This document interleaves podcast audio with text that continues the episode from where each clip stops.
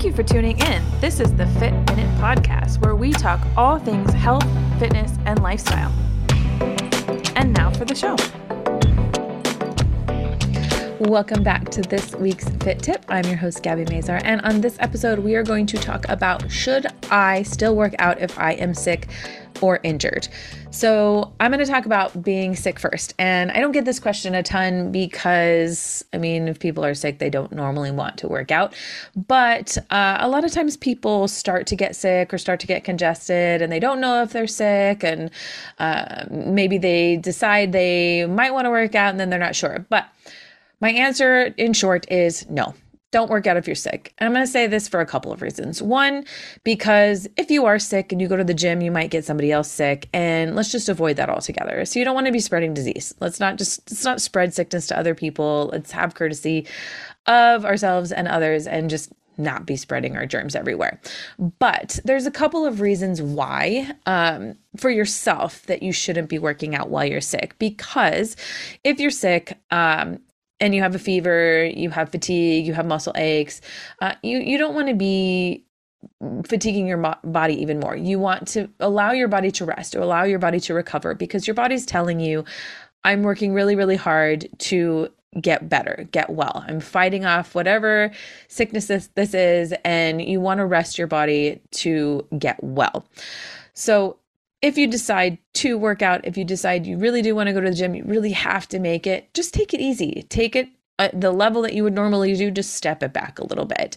But uh, if you decide that you are going to the gym as well, um, and you do you do want to take it easy, you know that's okay. But understand that if you are going to work out, you could risk injury, you could risk getting more severe illness. So you really do want to take it easy or you really just want to skip it altogether and allow your body to get well.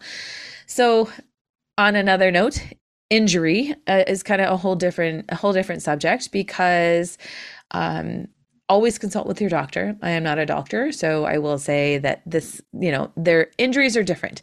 There are many different types of injuries, and they are, you know, they range in severity, they range in whatever it is. It might be from head to toe, who knows? Um, so it's not a short answer, but I will say uh, it can't be, it's not a yes or no answer. Um, I will say, can you work out if you are injured?